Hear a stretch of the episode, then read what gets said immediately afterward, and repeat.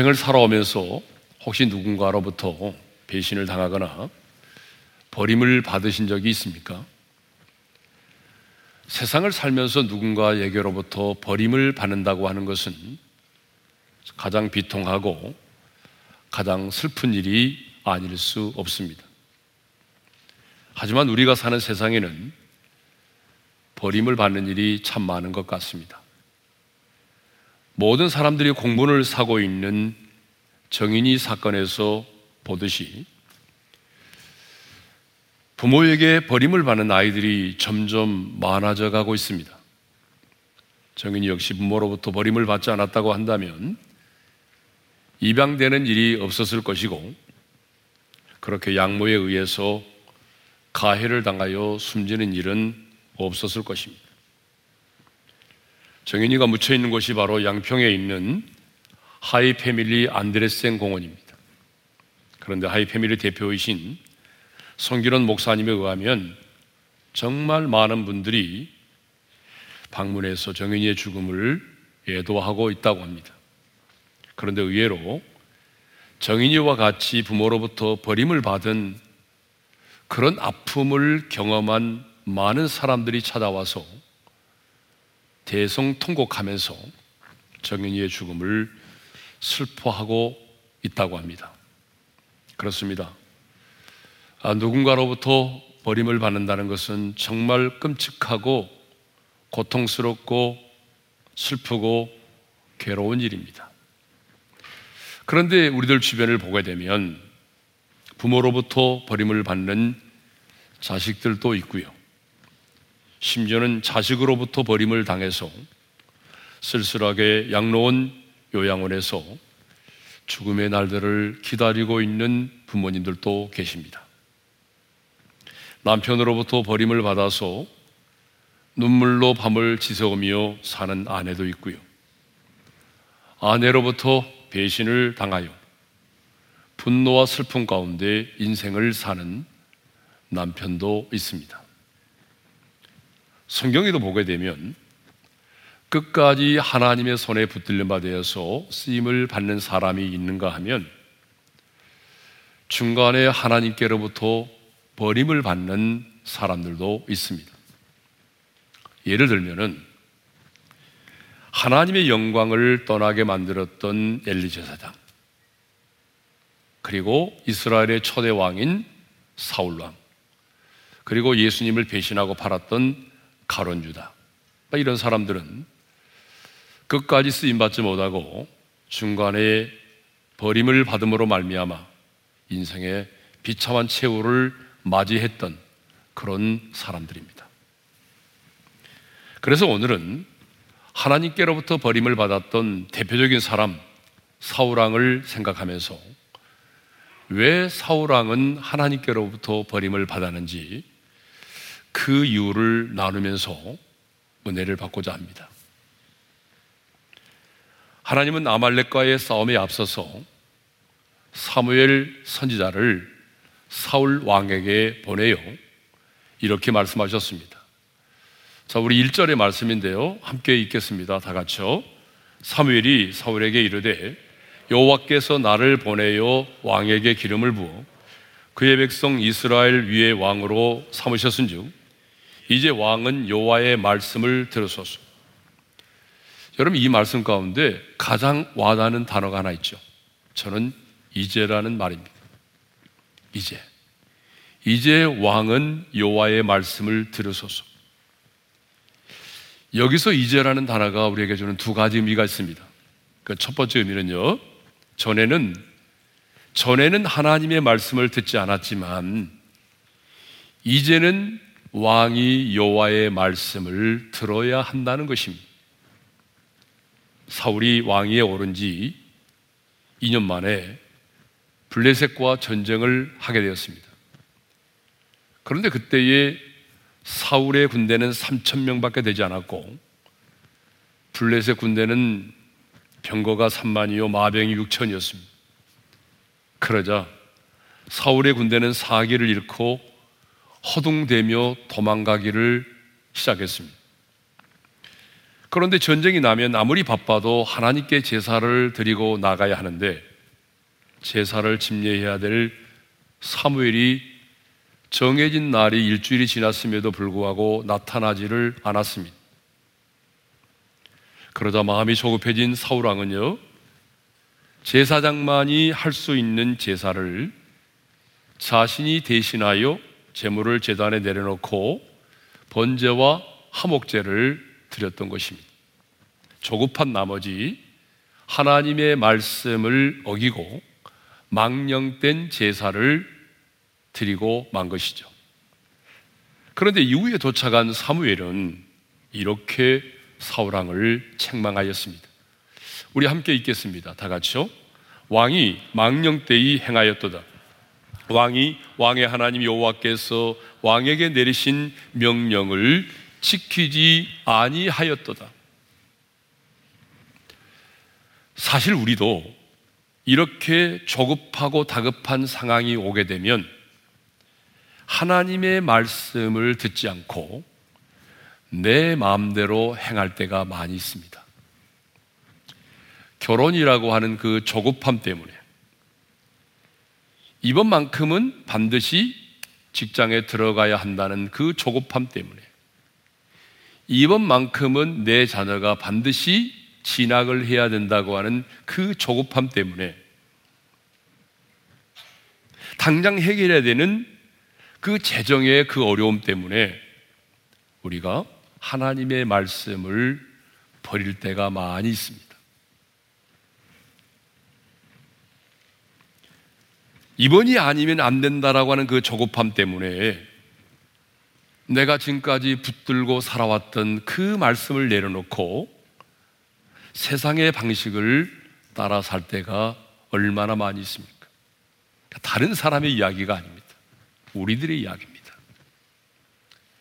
평상시는 하나님의 말씀을 붙들고 말씀대로 살려고 몸부림쳤는데 우리 인생 가운데 이렇게 조급하고 이급한 상황이 다가오게 되면 이번이 아니면 안 된다라고 하는 그런 상황이 우리 가운데 임하게 되면 우리 자신들도 내가 붙들고 있던 하나님의 말씀을 내려놓고 세상 사람들 추구하는 방식을 따라 살 때가 많이 있다는 거죠.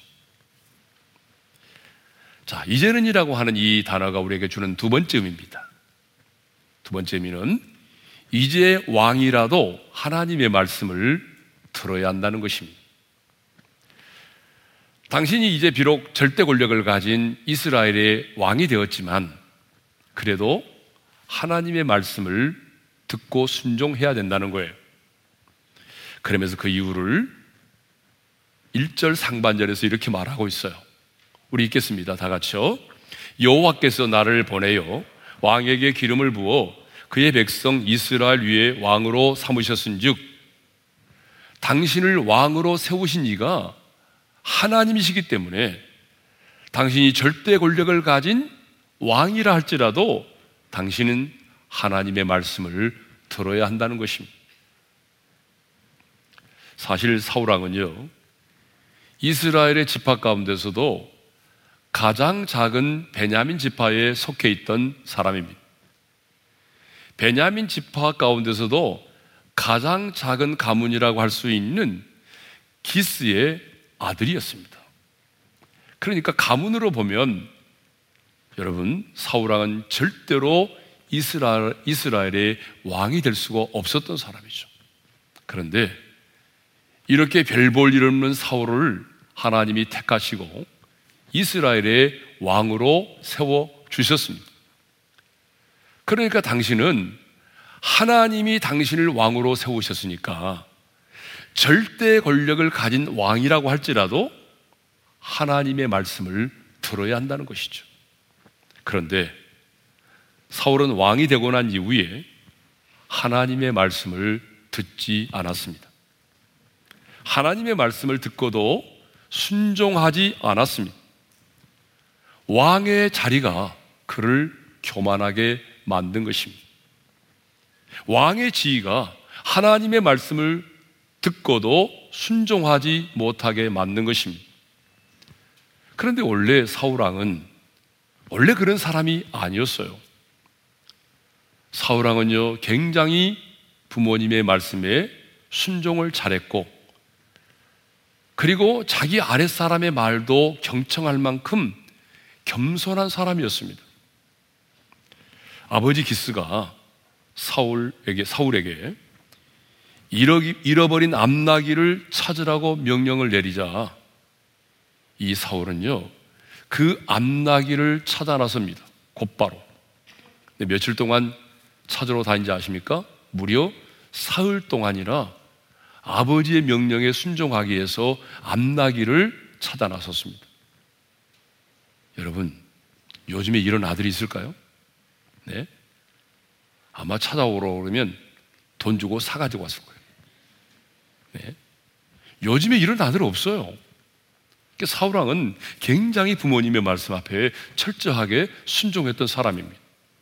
그것만이 아니라 사안이 이 성읍에 있는 하나님의 사람을 찾아가서 물어보자 라고 제안을 했을 때도 그 제안을 무시하지 않았어요.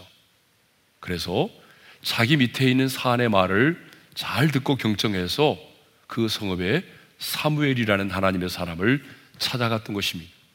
자, 이것을 보게 되면 사울은요, 굉장히 겸손했던 사람입니다. 자기 아랫사람의 말도 경청할 만큼 그렇게 겸손했던 사람이에요.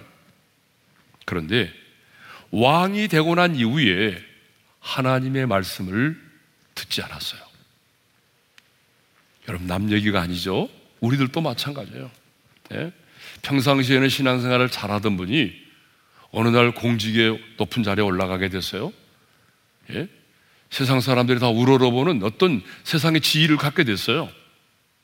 그러면요, 자신이 가지고 있는 세상의 지위와 신분 때문에 그 체면 때문에 하나님의 말씀을 들으려고 하지 않아요.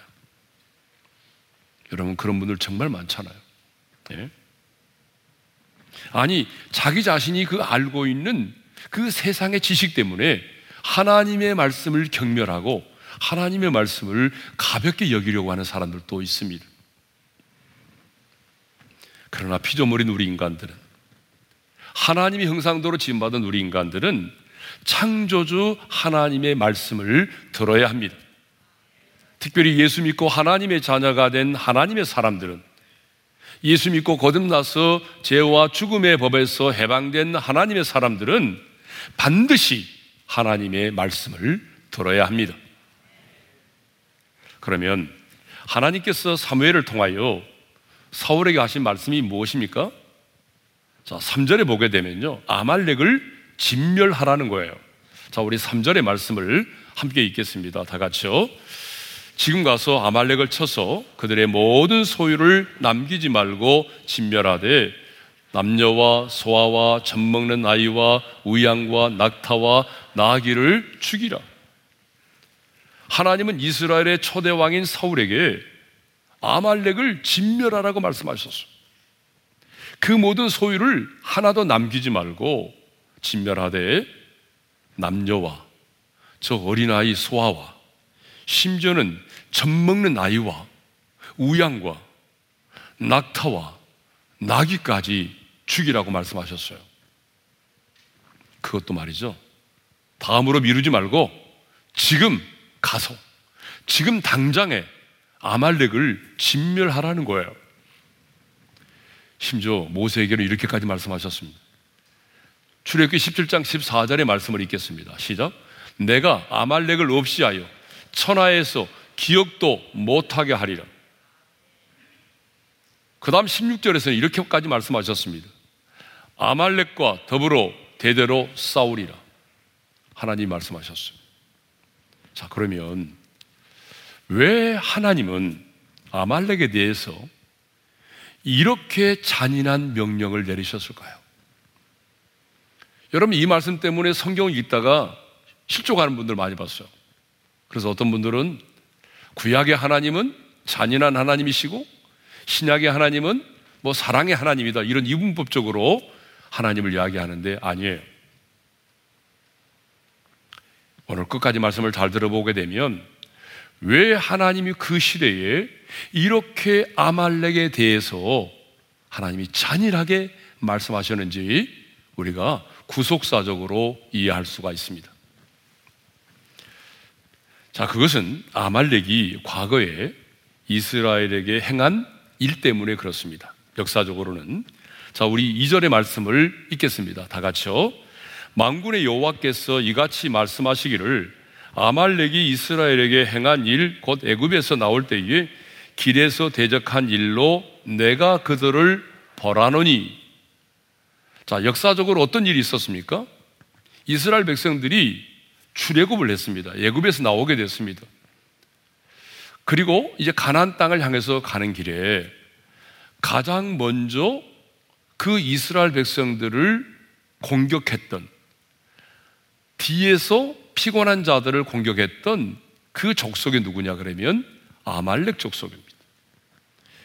자, 신명기 25장 18절에 보게 되면 나와 있죠. 함께 읽겠습니다. 다 같이요. 곧 그들이 너를 길에서 만나 내가 피곤할 때에 내 뒤에서 떨어진 약한 자들을 쳤고 하나님을 두려워하지 아니하였느니라. 여러분, 이 아말렉 족속은요. 하나님께서 이스라엘 백성들을 애굽에서 이끌어냈다, 구원해 냈다는 거 알고 있습니다. 하나님께서 저 이스라엘 백성들을 어떻게 하셨어? 홍해까지 건너게 하셔서 홍해 바다까지 건너게 하신 하나님이시라는 걸 알고 있었습니다. 하나님이 저들을 구원해 내셨고 하나님이 여기까지 그들을 인도해 주셨다는 것 알고 있습니다. 그럼에도 불구하고 그 하나님의 사람을 대적한 것은 곧 하나님을 대적한 것입니다. 자, 이스라엘 백성들이 출애굽을 했다. 이 출애굽의 사건은 뭘 의미하죠? 저와 여러분이 구원을 받은 사건을 말하는 것입니다. 그렇죠? 저와 여러분이 구원받은 사건을 출애굽의 사건이라고 성경은 말씀하고 있어요. 이제 구원받은 백성들이 어디를 향하여 가고 있나요? 광야를 지나서 가나안 땅을 향하여 가고 있죠. 그 가나안 땅은 저와 여러분이 장차 들어가야 될 천국 하나님의 나라를 말하는 것입니다. 그러니까 구원받은 백성들이 저 천성을 향하여 나아가는 길에 천국에 들어가지 못하도록 그 길을 가로막고 방해하고 뒤에서 공격했던 족속이 누구죠?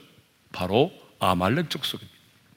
그러니까 영적으로 보게 되면 이 아말렉 족속은요, 오늘 구원받은 저와 여러분이 하나님의 나라에 이르지 못하도록 우리를 방해하고 우리를 공격하는 가장 사악한 영적인 존재들을 상징하는 것입니다.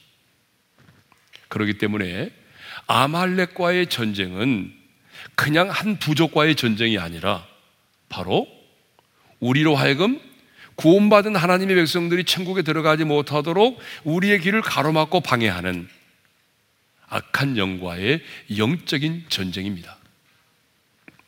그래서 하나님은요, 아말렉에 대하여 그렇게 잔인하게 진멸할 것을 말씀하셨어요. 왜냐하면 영적인 전쟁은요, 거룩한 분노가 없이는 불가능하기 때문이죠. 여러분 이제 이해되시죠? 네. 사울왕은 하나님의 명령을 따라 21만 명의 대군을 이끌고 나가서 아말렉과의 전쟁에서 승리를 하였습니다. 자, 여기까지가 보게 되면 할렐루야죠. 아말렉을 물리쳤어요. 승리했어요. 그러나 여러분, 언제나 하나님의 사람에게 중요한 것은 뭐죠? 승리하고 난 이후죠. 예. 승리하고 난 이유가 더 중요한 거예요. 사울왕은 군대를 이끌고 나가서 아말렉을 물리쳤습니다. 승리했습니다. 할렐루야죠. 그런데 그 이후에 문제입니다. 그 이후에 하나님의 명령을 따르지 않았어요. 사울왕은요, 아말렉의 왕 아각이라는 사람을 죽이지 않고 사로잡았습니다. 그리고 하나님께서는 다 진멸하라고 그랬는데 가장 좋은 것, 가장 기름진 것들 이 짐승들은 죽이지 않고 가치가 없고 하찮은 것들만 진멸을 했습니다. 자, 구절의 말씀을 읽겠습니다. 다 같이요. 사울과 백성이 아각과 그의 양과 소의 가장 좋은 것 또는 기름진 것과 어린 양과 모든 좋은 것을 남기고 진멸하기를 즐겨 아니하고 가치없고 하찮은 것은 진멸하니라. 그러니까 모든 사람을 죽였는데 유일하게 한 사람 그 아말렉 사람의 왕 아각을 남겨두었어요. 모든 짐승은 다 진멸했는데 가장 좋은 것 기름진 것은 남겨두었어요. 그런데 하나님은 이것을 뭐라고 말씀하시죠? 불순종이라고 말씀하세요. 여러분 어쩌면요 퍼센트로 본다면 사우랑은 하나님의 명령에 대해서 적어도 95% 이상 아니 어쩌면 99%까지도 순종했는지 몰라요. 그런데 하나님은 그러한 순종을 부분적인 순종을 순종이라고 보지 않으셨어요. 불순종이라고 말씀하시고 또 하나님은 그것을 하나님의 말씀에 대한 거역이라고 말씀하시고 사실 우상에게 절을 하는 죄와 같다고 말씀하셨어요. 22절과 23절의 말씀을 읽겠습니다. 시작. 순종이 제사보다 낫고 듣는 것이 순양의 기름보다 나으니 이는 거역하는 것은 점치는 죄와 같고 완고한 것은 사신 우상에게 절하는 죄와 같음이라.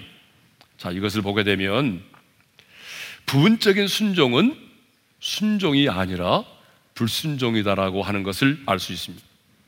그러니까 사울왕은요, 아말렉과의 전쟁에서는 승리했지만 자기 자신과의 전쟁에서는 패배를 한 것이죠. 실패를 한 것입니다. 네. 자, 그런데 사울은 거기서 끝나는 것이 아니라 아말렉과의 전쟁에서 승리하고 난 이후에 자신을 위하여 기념비를 세웠습니다. 12절의 말씀을 읽겠습니다. 다 같이요. 사울이 갈멜에 이르러 자기를 위하여 기념비를 세우고 발길을 돌려 길갈로 내려갔다 하는지라. 여러분, 자신을 위하여 기념비를 세웠다는 것은 무엇을 의미하죠? 승리의 주인공이 자기 자신이라는 것입니다. 사울은 내가 전쟁을 잘해서 승리했다라고 착각을 한 것이죠. 내 작전이 좋았고 내가 용감했기 때문에 아말렉을 물리치고 승리했다라고 생각을 한 것입니다. 그래서 자신을 위하여 기념비를 세웠습니다. 하나님은 분명히 아말렉을 물리치고 난 다음에 전리품을 취하지 못하도록 했습니다. 다 진멸하라고 말씀하셨어요. 어떤 전리품도 취하지 말 것을 말씀하셨거든요. 여러분, 전쟁을 해야만이 전리품을 취하는 것입니다. 그런데 왜 하나님은 아말렉과의 싸움에서는 전리품을 취하지 못하게 하셨을까요? 그 이유가 있습니다. 그것은 이 전쟁이 바로 하나님 자신에게 속한 전쟁이라는 것을 분명히 하기 위해서입니다. 이 전쟁에서의 승리의 주인공이 바로 하나님 자신임을 분명히 하기 위해서 그 전쟁에 참여했던 사람들로 하여금 전리품을 취하지 못하게 하신 것입니다. 그런데 사울은요, 자신의 힘으로 승리한 것인 양 자기를 위하여 기념비를 세웠던 것입니다. 그런데 이렇게 하나님의 말씀을 버리고 자신을 위하여 기념비를 세웠던 사울왕은 마침내 하나님께로부터 버림을 당하였습니다. 23절 하반절의 말씀을 읽겠습니다. 다 같이요. 왕이 여호와의 말씀을 버렸으므로 여호와께서도 왕을 버려 왕이 되지 못하게 하셨나이다. 26절의 말씀도 읽겠습니다. 다 같이요. 사무엘이 사울에게 이르되 나는 왕과 함께 돌아가지 아니하리니 이는 왕이 여호와의 말씀을 버렸으므로 여호와께서 왕을 버려 이스라엘 왕이 되지 못하게 하셨습니다. 하나님은요, 하나님의 말씀에 불순종하고 자신을 위하여 기념비를 세운 사울왕을 버리셨습니다. 그러니까 사울왕은요, 자신을 위한 기념비를 세웠는데 그것 때문에 망하게 된 거죠. 왜냐하면 하나님께 영광을 돌리지 아니하고 자신을 위한 자신의 기념비를 세웠기 때문이죠. 마땅히 하나님께만 영광을 돌려야 되는데 하나님께 영광을 돌리는 것이 아니라 자신을 위하여 기념비를 세우므로 하나님의 영광을 가로챈 것입니다. 하나님의 흔적이 아닌 자신의 흔적을 남기고자 했던 것입니다. 이렇게 사울은 자신을 위하여 기념비를 세우므로 하나님께 버림을 받았습니다. 여러분 성경을 보거나 인류 역사를 보게 되면요. 자신을 이해하여 기념비를 세운 자들은 한결같이 저주를 받았습니다. 다니엘 4장에 나오는 바벨론의 느부간데살 왕도 그 어마어마한 바벨론의 도성을 건축하고 신전을 건축하고 난 다음에 내 능력과 권세로 건설하였다고 스스로 영광을 취하였는데 그 결과가 무엇입니까? 정신병에 걸려서 짐승처럼 살게 되었습니다. 사도행전 12장을 보게 되면 하나님께 영광을 돌리지 않았던 헤롯이 벌레에 먹혀 죽었습니다. 사도행전 12장 23절의 말씀을 우리 함께 읽겠습니다. 다 같이요. 헤롯이 영광을 하나님께 돌리지 아니하므로 주의 사자가 고치니 벌레에게 먹혀 죽으니라. 하나님께 영광을 돌리지 아니하고 자신의 기념비를 세웠던 자들은 이렇게 한결같이 망했습니다. 그러므로 우리는 나를 위한 기념비는 절대로 세워서는 안 됩니다. 내가 아무리 열심을 내었고, 내가 아무리 최선을 다하여 이룬 업적이라 할지라도 그것을 이루신 이는 하나님이십니다. 그러므로 하나님의 영광을 위한 기념비는 세워야 하겠지만, 우리 자신을 위한 내 자신의 영광을 드러내기 위한 기념비는 절대로 세워서는 안 됩니다. 그러므로 우리는 끝까지 나는 무익한 종입니다. 마땅히 해야 할 일을 한 것뿐입니다라고 모든 영광을 하나님께만 돌려야 될 줄로 믿습니다. 이렇게 사울은 자신을 위하여 기념비를 세움으로 하나님께로부터 버림을 당하였습니다. 그런데 오늘 말씀을 보게 되면 하나님은 사무엘을 통해서 사울 왕이 버림받은 이유를 분명하게 말씀하고 있어요. 사울 왕이 버림받은 이유가 다양한 것처럼 보이지만 딱 한마디로 말하면 뭔지 아세요? 하나님의 말씀을 버렸기 때문이라는 거예요. 하나님의 말씀을 버렸기 때문에 하나님께서 이 사울을 버리셨다라고 두 번이나 반복해서 말씀하십니다. 자, 23절 하반절의 말씀을 읽겠습니다. 시작. 왕이 여호와의 말씀을 버렸으므로 여호와께서도 왕을 버려 왕이 되지 못하게 하셨나이. 26절의 말씀도 읽겠습니다. 다 같이요. 사무엘이 사울에게 이르되 나는 왕과 함께 돌아가지 아니하리니 이는 왕이 여호와의 말씀을 버렸으므로 여호와께서 왕을 버려 이스라엘 왕이 되지 못하게 하셨음이니이다. 사무엘은 하나님의 말씀에 불순종한 것을 뭐라고 표현하고 있습니까? 하나님의 말씀을 버렸다라고 말씀하고 있습니다. 하나님의 말씀에 불순종한 것을 하나님의 말씀을 버렸다라고 표현하고 있습니다. 왜냐하면 여호와의 말씀을 버린 것이 곧 말씀이신 하나님을 버린 것이기 때문입니다. 그런데 우리는요, 하나님의 말씀에 불순종하는 것을 하나님을 버렸다라고 생각한 적이 없어요. 여러분 그러죠? 내가 말씀에 불순종했지 나는 하나님을 버린 적이 없어요. 이렇게 말하잖아요. 그래서 우리는 불순종을 아주 대수롭지 않게 생각을 하죠. 그러나 여러분 아닙니다. 하나님의 말씀을 거역하고 하나님의 말씀을 불순종하는 것은 하나님을 버린 것입니다. 그러므로 내가 말씀을 듣기만 하고 순종하지 않고 말씀을 거역하게 되면 점점 점점 내가 하나님으로부터 멀어지는 것입니다. 여러분 신앙생활 하면서 아, 내가 하나님과 멀어졌구나. 코로나19 상황을 겪으면서 내 자신이 하나님과 많이 멀어졌네? 이런 생각이 든다면 여러분 자신을 한번 점검해 보세요. 분명히 하나님의 말씀을 가까이 하지 않았기 때문입니다. 하나님의 말씀을 가볍게 여기고 하나님의 말씀에 불순종했기 때문에 하나님과 내 사이가 멀어진 것입니다. 그래서 시편 기자는요. 시편 119편 43절에서 이런 기도를 드렸어요. 다 같이 읽겠습니다. 진리의 말씀이 내 입에서 조금도 떠나지 말게 하소서. 하나님의 말씀을 가까이 하는 것은 곧 내가 하나님을 가까이 하는 것입니다. 하나님의 말씀을 사모하는 것은 곧 내가 하나님을 사모하는 것입니다. 하나님의 말씀을 사랑하는 것은 곧 하나님을 사랑하는 것이 되는 것입니다. 왜 사울왕이 버림을 받았습니까?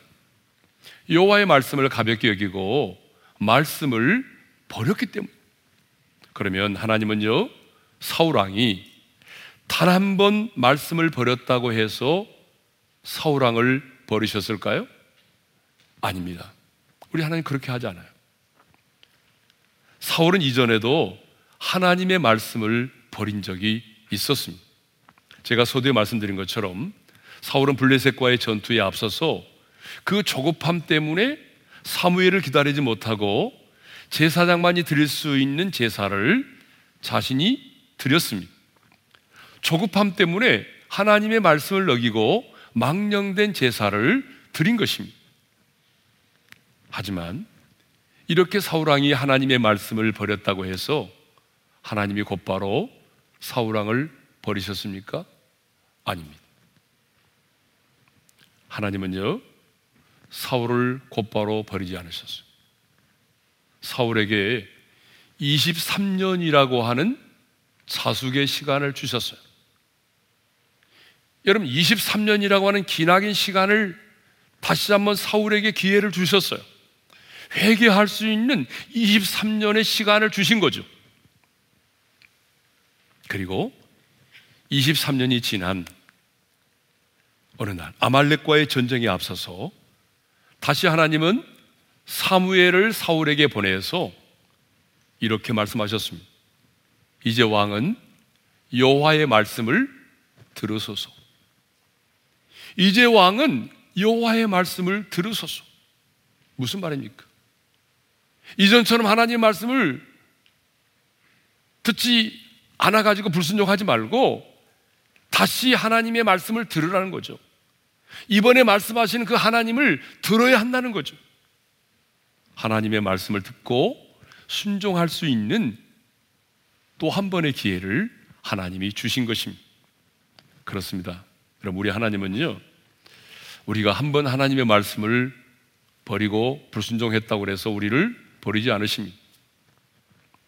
하나님은 또다시 우리에게 하나님의 말씀을 듣게 하시고 그 말씀을 듣고 순종할 수 있는 또 다른 기회를 우리에게 주시는 것입니다. 그런데 사울은 안타깝게도 다시 한 번에 주신 기회를 잃어버렸습니다. 하나님의 말씀을 가볍게 여기고 하나님의 말씀 앞에 불순종을 했던 것이죠. 말씀을 버린 것입니다. 자, 사울왕이 버림을 받은 결정적인 이유는 바로 하나님의 말씀을 버렸기 때문입니다. 그런데 여러분 착각하시면 안 됩니다. 하나님이 사울을 먼저 버리시지 않았다는 거죠. 사울이 하나님의 말씀을 먼저 버린 것입니다. 여러분, 하나님과 우리와의 관계도 마찬가지죠. 하나님은 결코 우리를 먼저 버리신 적이 한 번도 없어요. 우리가 스스로 하나님의 말씀을 버리는 것입니다. 하나님이 여러분을 버리신 것이 아니라 여러분 스스로가 하나님의 말씀을 버린 것입니다. 자, 그러면 왜 사울왕은 하나님의 말씀을 버렸는지 지금까지 생각했던 말씀들을 종합적으로 우리 이제 정리하면서 말씀을 마치도록 하겠습니다. 왜 사울왕은 하나님의 말씀을 버렸을까? 그 첫 번째 이유는 조급함 때문이었습니다. 블레셋 군대는 쳐들어오고 자신들의 군대는 두려워 떨며 도망을 가기 시작하고 제사를 집례해야 될 사무엘 선자는 나타나지 않고 그 조급함 때문에 하나님의 말씀을 버린 것입니다. 여러분, 우리도 마찬가지입니다. 평상시에는 하나님의 말씀을 붙들고 말씀대로 살다가도 조급하고 이급한 상황이 다가오게 되면 이번이 아니면 안 된다라고 하는 그런 상황이 우리 가운데 도래하게 되면 우리들도 하나님의 말씀을 버릴 때가 많이 있다는 것이죠. 사울왕이 왜 하나님의 말씀을 버렸느냐? 두 번째 이유는 그의 마음속에 있었던 탐욕과 교만 때문이었습니다. 왜 아말렉을 물리치고 난 다음에 가장 좋은 것 기름진 그런 짐승들을 죽이지 않고 진멸하지 않고 끌고 왔습니까? 말로는 그랬죠. 하나님께 제사를 드리기 위함이라고. 그러나 그것은 핑계이고요. 견물생심이라고. 그것들을 보는 순간 그 안에 욕심, 탐욕이 생겼기 때문입니다. 여러분, 우리도 마찬가지 아니에요? 여러분이 언제 하나님의 말씀을 버리죠? 자세히 들여다보게 되면 결국은 내 안에는 욕심입니다. 결국은 내 안에는 그 탐욕, 내 안에는 그 욕심 때문에 우리가 타협하는 것이고 내 안에는 그 욕심 때문에 우리가 하나님의 말씀을 버리는 것입니다. 우리 안에는 그 교만 때문에 우리 스스로도 우리 자신을 위한 기념비를 쌓는 것이죠. 세 번째로 사울왕은 왜 하나님의 말씀을 버렸을까? 그것은 하나님보다 사람을 더 두려워했기 때문이죠. 자기 자신이 그렇게 말하고 있잖아요. 자, 3일상 15장 24절을 읽겠습니다. 다 같이요. 내가 여호와의 명령과 당신의 말씀을 어긴 것은 내가 백성을 두려워하여 그들의 말을 청종하였습니다. 하나님보다는 백성들을 더 두려웠다는 거예요. 내가 이러다가 내가 왕, 이 왕권을 빼앗기는 거 아닌가? 내가 왕에서 물러나는 거 아닌가? 백성들을 더 두려워했다는 거죠. 여러분 그렇습니다. 하나님을 경외하는 마음이 사라지면요. 우리는 사람을 두려워하게 돼 있어요. 사람을 두려워하게 되면 우리는 하나님의 말씀을 버립니다. 그리고 하나님의 말씀을 버리면 우리는 하나님께로부터 버림을 당하게 되는 거죠. 자, 버림받은 사우랑을 보십시오. 그는 전쟁에서는 승리했지만 자신과의 싸움에서는 실패한 사람입니다. 하나님께 버림을 받은 그의 인생의 말로가 얼마나 비참했습니까? 그러므로 버림을 받지 않고 끝까지 하나님의 손에 붙들린 바 되어서 쓰임 받기를 원한다면 우리는 주님이 내 영혼을 부르신 그 마지막 순간까지 하나님의 말씀을 붙들고 살아야 합니다. 하나님의 말씀을 가볍게 여기지 말아야 됩니다. 하나님의 말씀 안에 거하는 삶을 살아야 됩니다. 여러분, 내가 하나님의 말씀 안에 거하고 말씀을 붙들면 하나님이 내 인생을 책임져 주시는 것입니다. 그러나 여러분이 하나님의 말씀을 버리면 하나님도 여러분을 버리실 수밖에 없습니다.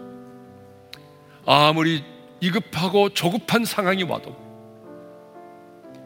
아무리 내 안에는 탐욕과 욕심이 강하게 나를 지배한다 할지라도 그 순간에 여러분 하나님의 말씀을 붙드시기를 바랍니다. 내 인생의 최고의 성공은 하나님의 손에 붙들림 받아서 끝까지 쓰임을 받는 것입니다. 내 인생의 최고의 실패는 하나님께로부터 버림을 받는 것입니다. 저는 이 말씀을 듣는 모든 성도들이 아무리 힘들고 어려워도 하나님의 말씀을 붙들고 하나님의 말씀 안에 거하는 삶을 살아서 중간에 버림을 받는 것이 아니라 끝까지 하나님의 손에 붙들림 받아 쓰임 받는 성공적인 복된 인생을 살아가시는 우리 성도님 되시기를 주님의 이름으로 축원합니다. 자 말씀을 묵상하면서 주님 말씀하시면 내가 나아가리다 찬양하겠습니다. 주님 말씀하시면 내가 나아가리다 주님 뜻이 아니면 내가 멈춰서리다 나의 가고 서는 것 주님 뜻에 있으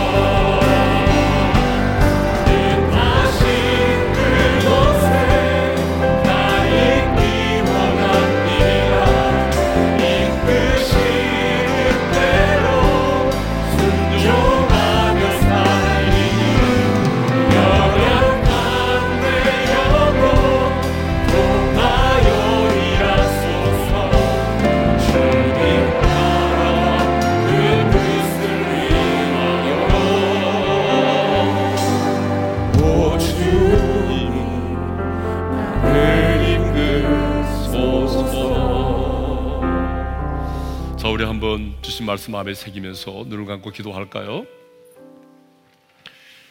시작이 아름다웠던 사울입니다.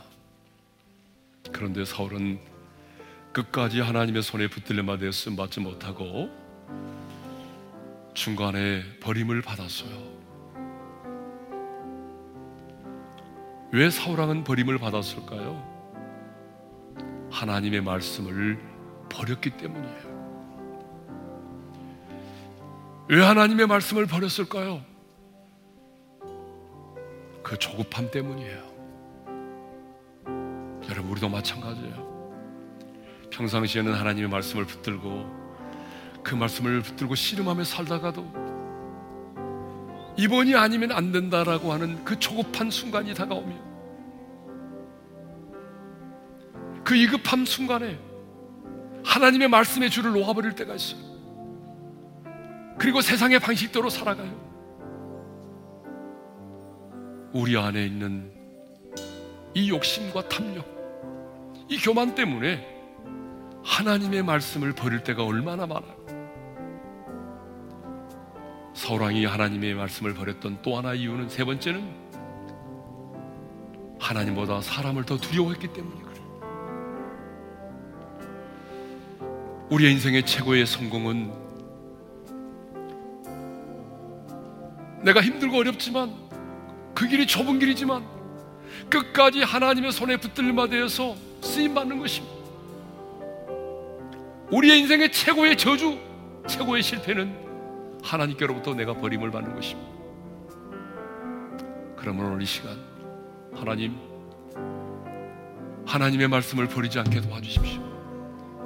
아무리 조급한 순간이 다가올지라도 세상의 많은 것들이 나의 탐욕과 나의 욕심을 유혹한다 할지라도 때로는 세상에 있는 사람들이 하나님보다 더 큰 존재로 다가온다 할지라도 나는 하나님의 말씀을 붙들고 말씀 안에 거하고 하나님의 말씀 앞에 순종하는 삶을 살게 해주십시오. 말씀을 버리지 않도록 주님 나를 도와주십시오. 말씀을 버리지 않도록 성령님 강권적으로 나를 붙들어 주십시오. 오늘은 부르짖어 기도하지 않고 우리 잠잠히 조용히 그렇지만 간절하게 함께 기도하며 나가기를 원합니다. 기도하십시다. 아버지 하나님, 사울왕은 시작은 아름다웠지만 끝까지 쓰임 받지 못하고 버림을 받았습니다. 하나님의 말씀을